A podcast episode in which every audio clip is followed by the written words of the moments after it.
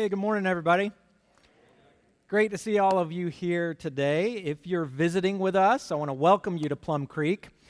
We are in week number three of a series called Awestruck. And this series is part of a long journey through the life and the ministry of Jesus. And I want to begin today by asking one of the most important questions anyone could ever ask, maybe the most important. The question is Who is Jesus? Now, in a way, we try to answer that question every week here at Plum Creek. But today's a little different. We're going to look at a passage of Scripture where Jesus himself deals with that question. In this passage, Jesus has a conversation with his disciples, and this conversation leaves them awestruck.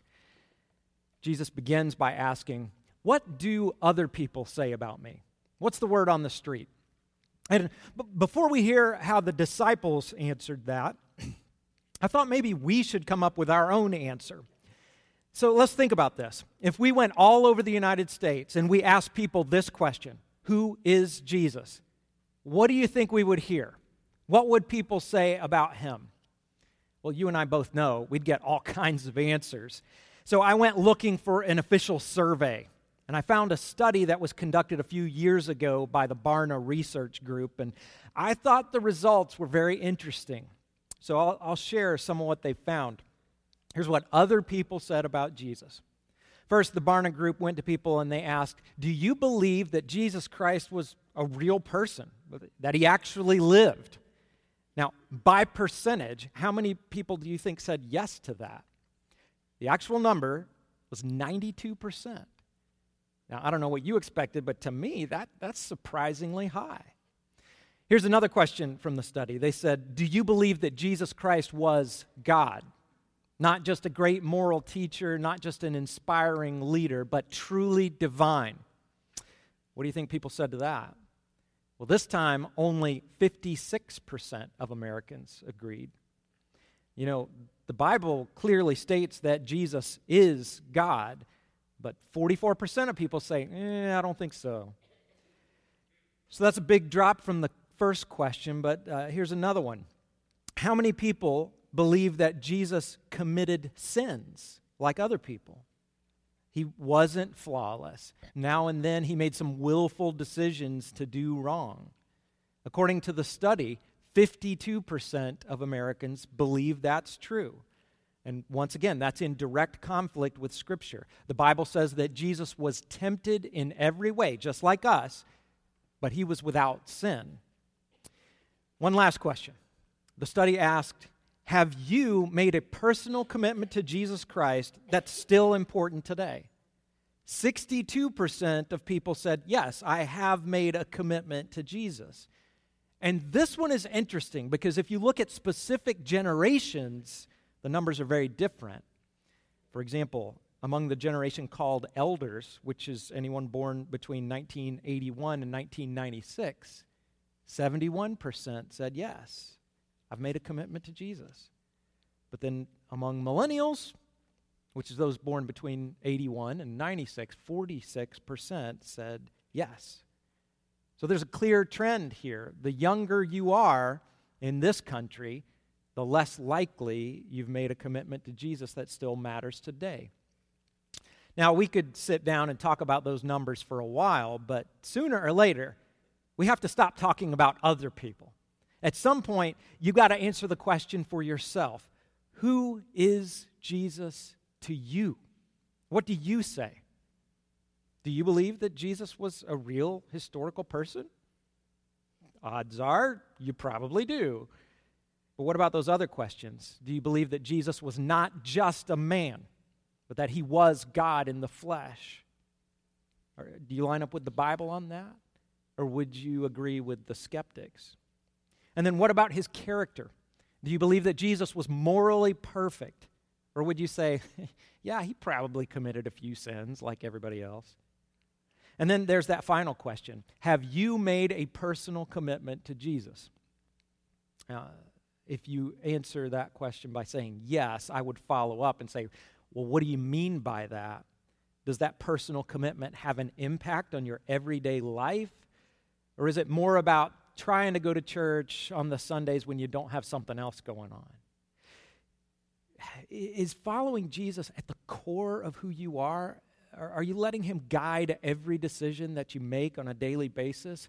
Or would you say, eh, the truth is, following Jesus is, is just one part of my life? It's one commitment among lots of different commitments. And I'm not trying to make anyone feel bad here, but we do need to have a clear answer to this question. According to you, who is Jesus? However, you answer that question, there will be all kinds of ramifications.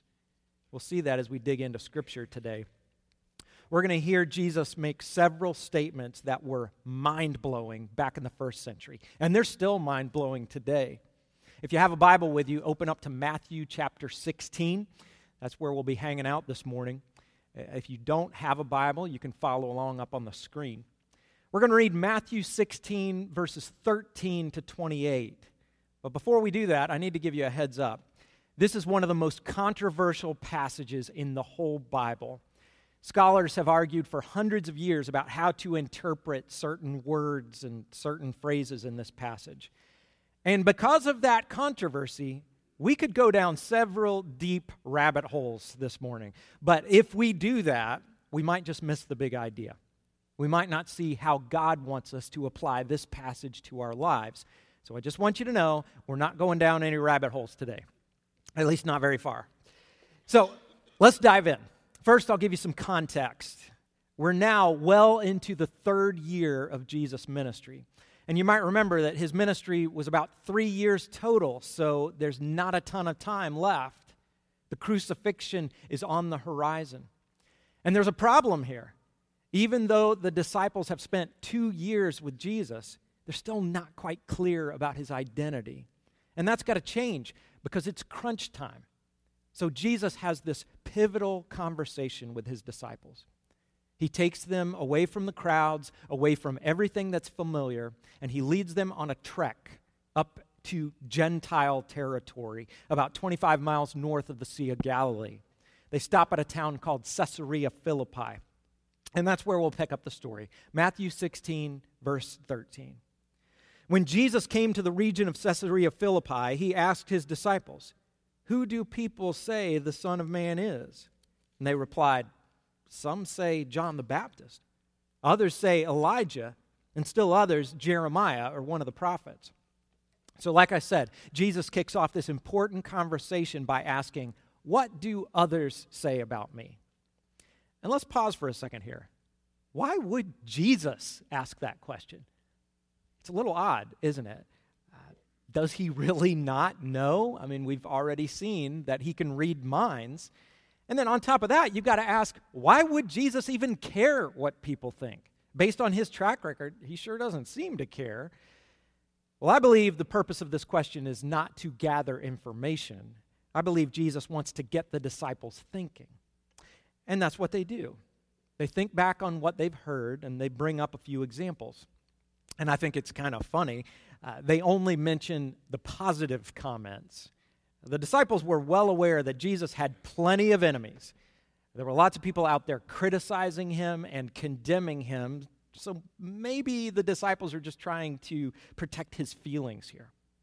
So they mention a few heroes like John the Baptist, Elijah, Jeremiah. These men were all prophets, and they all had a few things in common.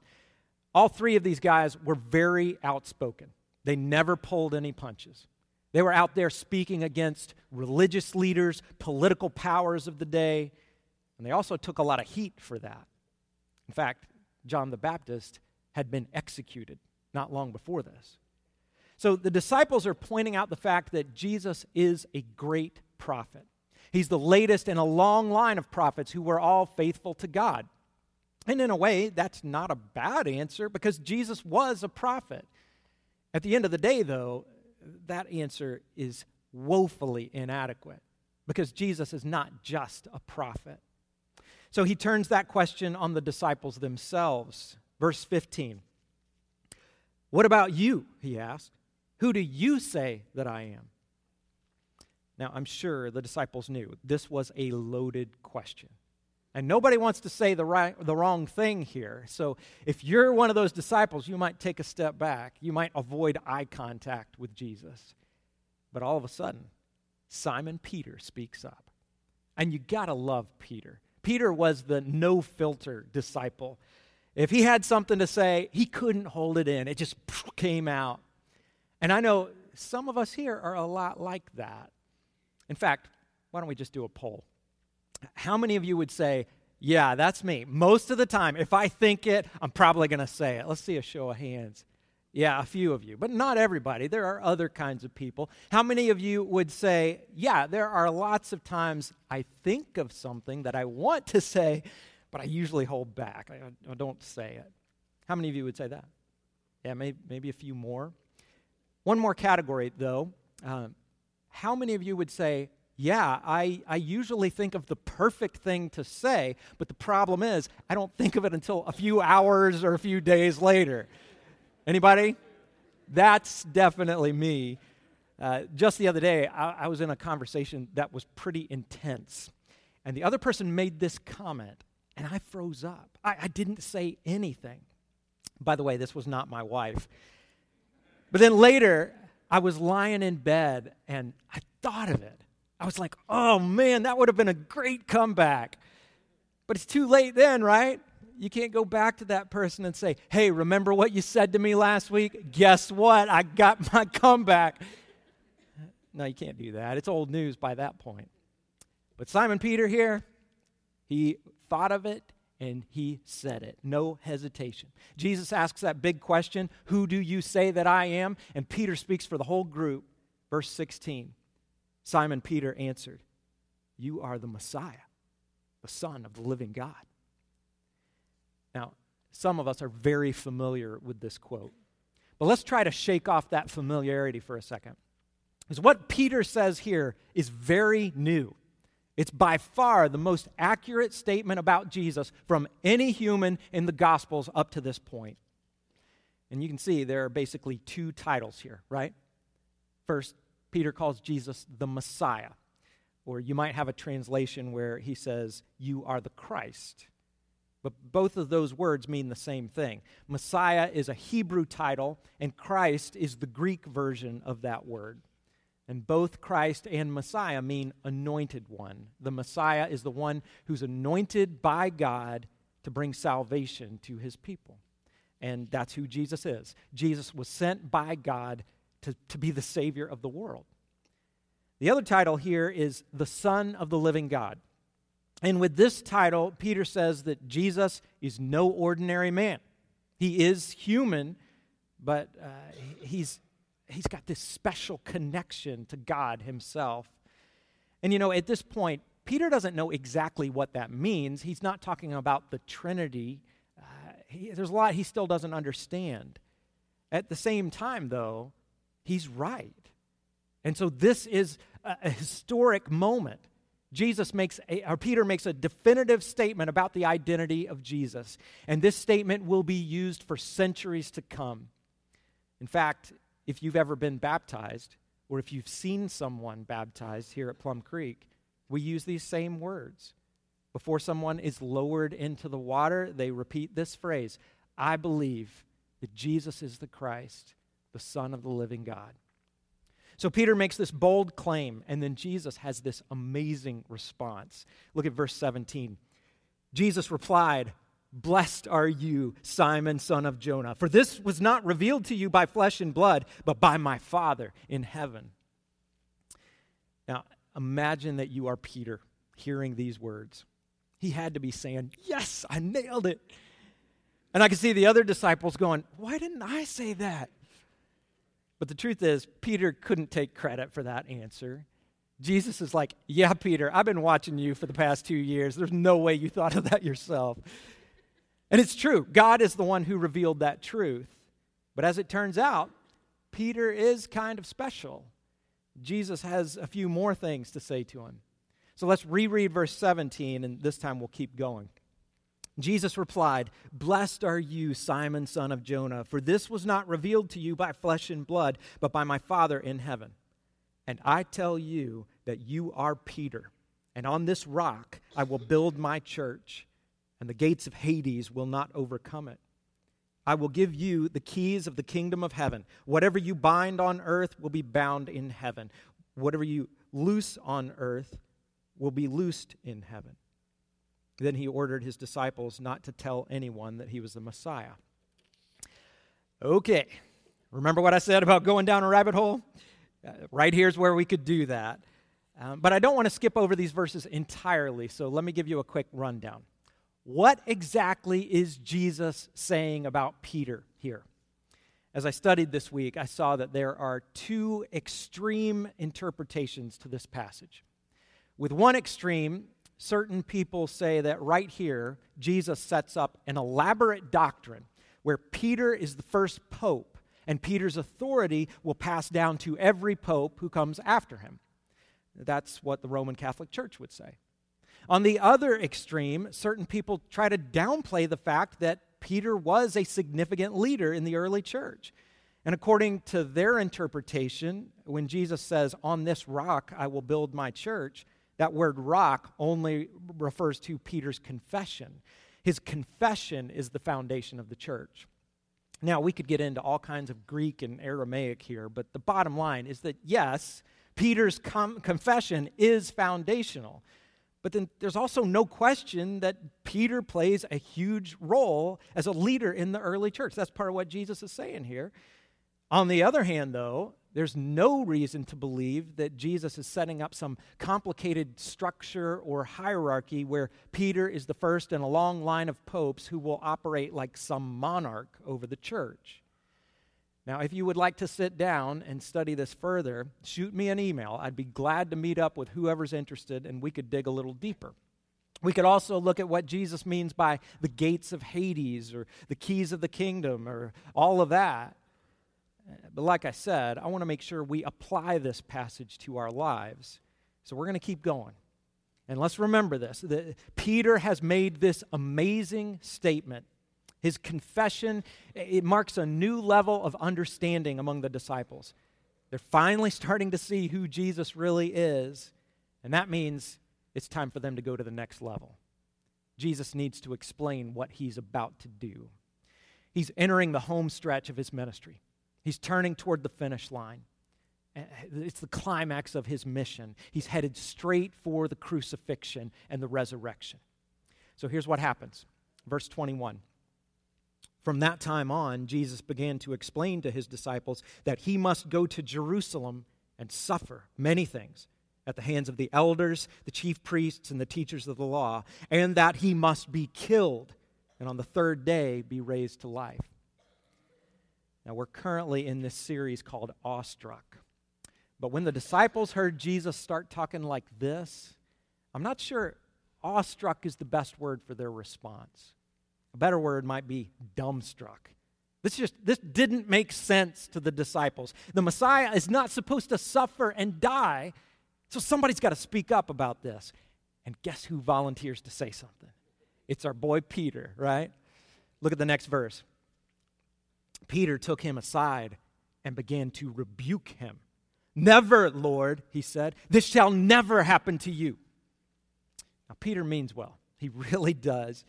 He wants good things for Jesus. He also wants a Messiah who will be successful in this mission of bringing salvation to God's people. So Peter says, Jesus, this can't be God's plan. No way. There's no way he would allow you to suffer like that. You're going to be a conqueror, not a victim.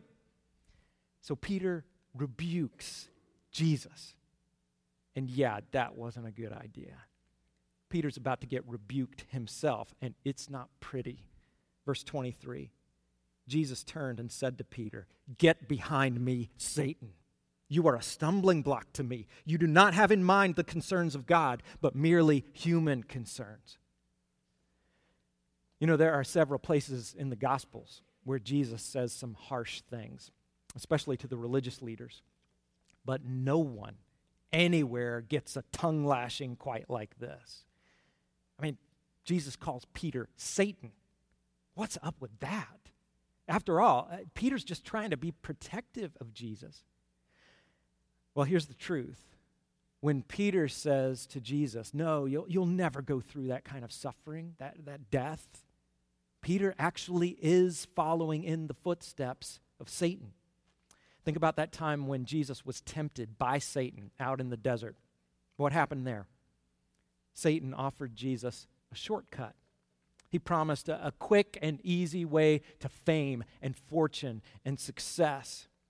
In effect, he was saying, You don't have to suffer, Jesus. You don't have to die. You can have everything you want without going to the cross. But Jesus understood his mission very well. The cross was not optional. But now, for the disciples and the rest of the Jews, the cross was totally unexpected. They expected a Messiah who would conquer as a king. This king would liberate them from Rome and set up an earthly kingdom. But that's not what God had in mind. Yes, Jesus was a conquering king, but he would conquer as a suffering servant. And yes, Jesus would liberate God's people, but his liberation would be from sin and death. The crucifixion was central to that mission because it was on the cross that he would bear the punishment that you and I deserve because of our sin. So, for Jesus to accomplish his mission, there was no shortcut around that suffering. But of course, Jesus would have been tempted to avoid that suffering. He was God, but he was also human. So he didn't want to experience that torture. And when that rebuke came from Peter, that really was a temptation from the devil himself.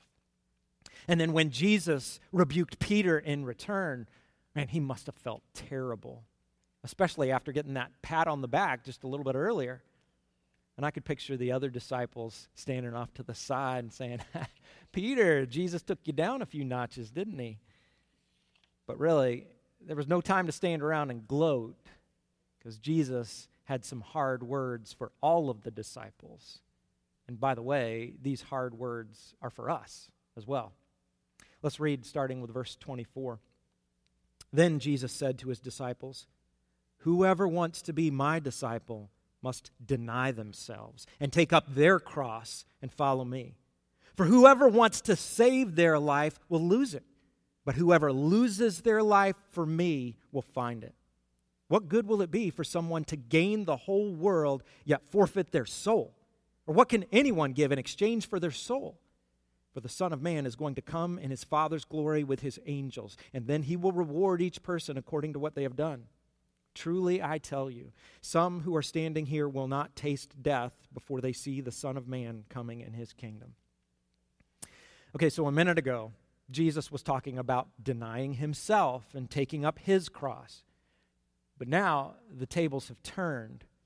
Jesus says, if you want to follow me, you have to follow my example.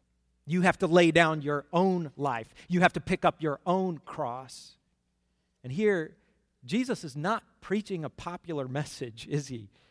I mean, if a marketing firm came in as consultants for Jesus, I'm sure they would tell him to take a different approach. They'd be like, Jesus, this is not attractional Christianity. This is going to be a hard sell.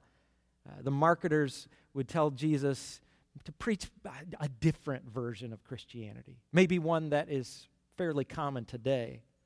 Instead of pick up your cross and follow me, it says, pick up your blessing and follow me. Pick up your check and follow me. Or maybe you're familiar with this version. Some of us grew up with a type of Christianity that says, pick up your fire insurance to get you out of hell, and then just follow your dreams. Do whatever you feel like doing, and then march straight into heaven. Listen, there's no way around it if we are going to be genuine followers of Jesus, we need to get serious about denying ourselves, denying our own desires, and letting Him be in charge instead of running our own lives. You know, I thought about that this week. I thought, how will this sound to someone who's visiting Plum Creek for the first time? Kind of like, hey, we're really glad you're here. You're going to love this Jesus guy. He's going to tell you to deny yourself and pick up a cross and lose your life. I can see the average person having a few questions or concerns about that. But here's the thing, and make sure you hear me on this. It goes back to that first question Who is Jesus? Who do you say that he is? Are you on the same page with Peter? Do you believe that he is the Christ, the Son of the living God? Because if so, there are some major implications. If Jesus is truly the Messiah, and if God sent him for our salvation, and if he laid down his life for you, then you can trust him. You can trust that he has your best interests in mind. Yes, he does call us to self denial. Yes, he calls us to lay down our lives and our desires and our agendas, but he does that because he wants what is best for us. Jesus says, Follow me. There is a cost, but it's going to be worth it. Now, the devil is the opposite of that. He tells you, you can have whatever you want, but it's a lie. The devil lowers the price tag, he makes all kinds of promises, but his way will cost you your soul. The, the kind of happiness the devil offers, it only lasts for just a moment. But Jesus offers a happiness that does have a cost up front. It does involve suffering here short term, but his happiness and his joy and his peace will last forever. So let's be clear about this. The message of Jesus says the only way to find true life is to lay down your own life and your own desires for Christ.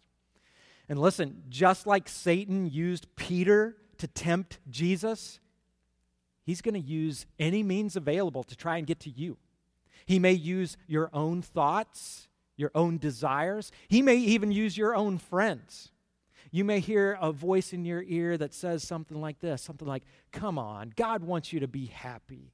You, you go ahead and do that thing you want to do. Follow your feelings. You do you.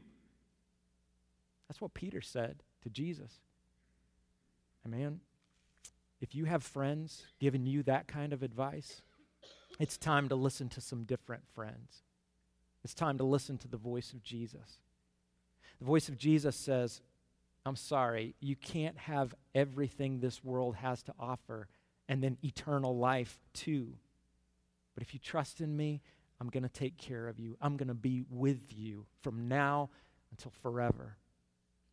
You see, our self denial only makes sense if Peter was right about Jesus. If Peter was right, then Jesus is worth it.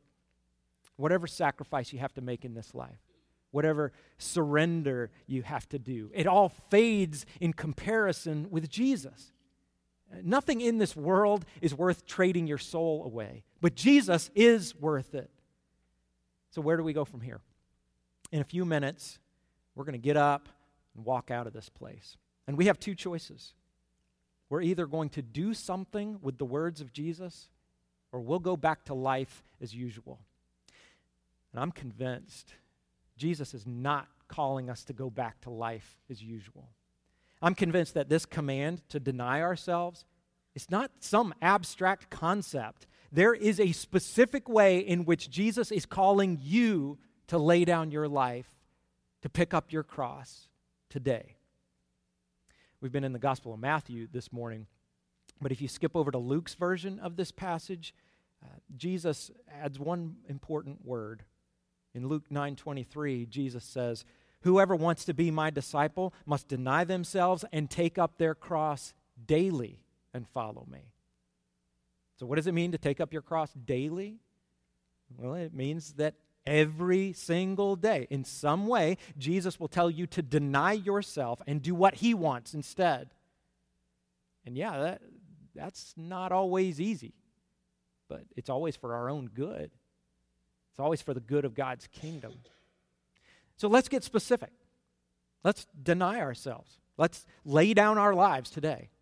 And how can we do that? Well, let's start by going back to that first question Who is Jesus? Where do you stand? Is Jesus the Christ, the Son of the living God?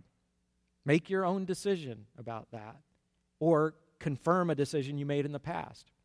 And if your answer is yes, then you move on and identify how Jesus is calling you to deny yourself and pick up your cross. I'll give you a few suggestions on that in just a moment. And then finally, once you're clear on what He's calling you to do, take a step. Take a step toward Jesus that's uncomfortable or difficult for you to take.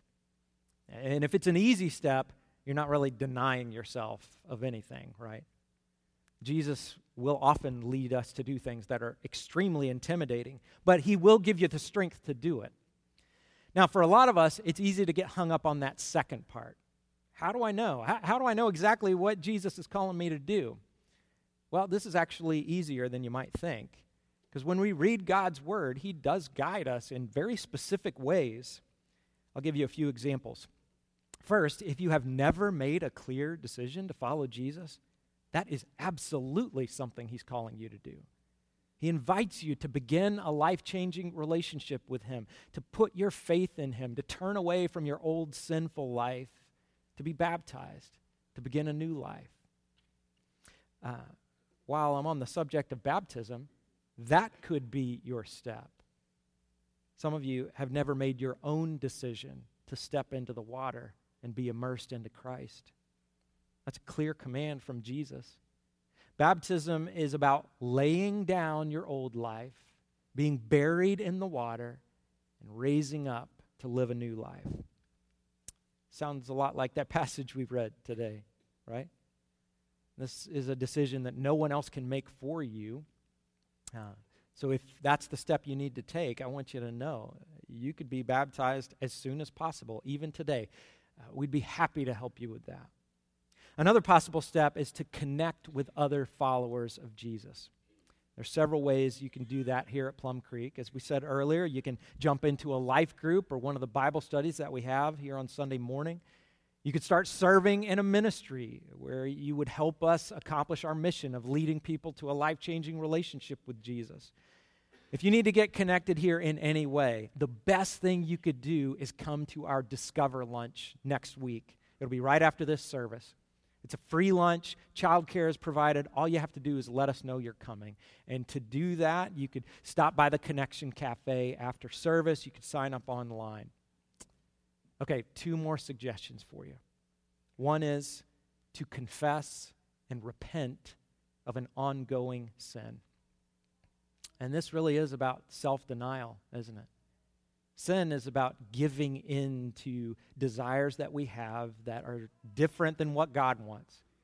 It may be a, a, a pattern of thinking, it may be an attitude that's negative or, or critical. It could be an action, something you, you do over and over again, even though you know you shouldn't. You know, the devil would say, it's okay.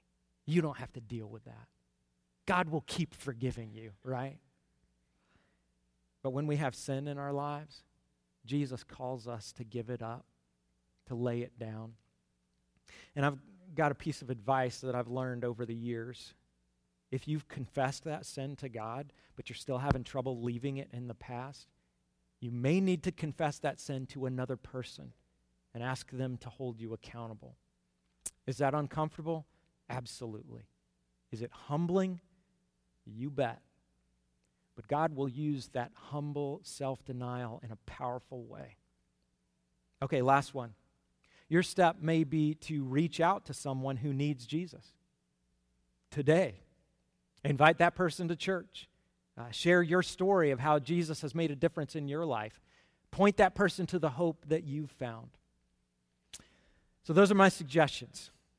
I've given you five, but could it be that Jesus is calling you to do something that's not on this list? Sure. But if you do have a step that's not on this list, I'm confident that you also have a step that is on this list. So think about this, pray about this, but don't stop there. Take the step.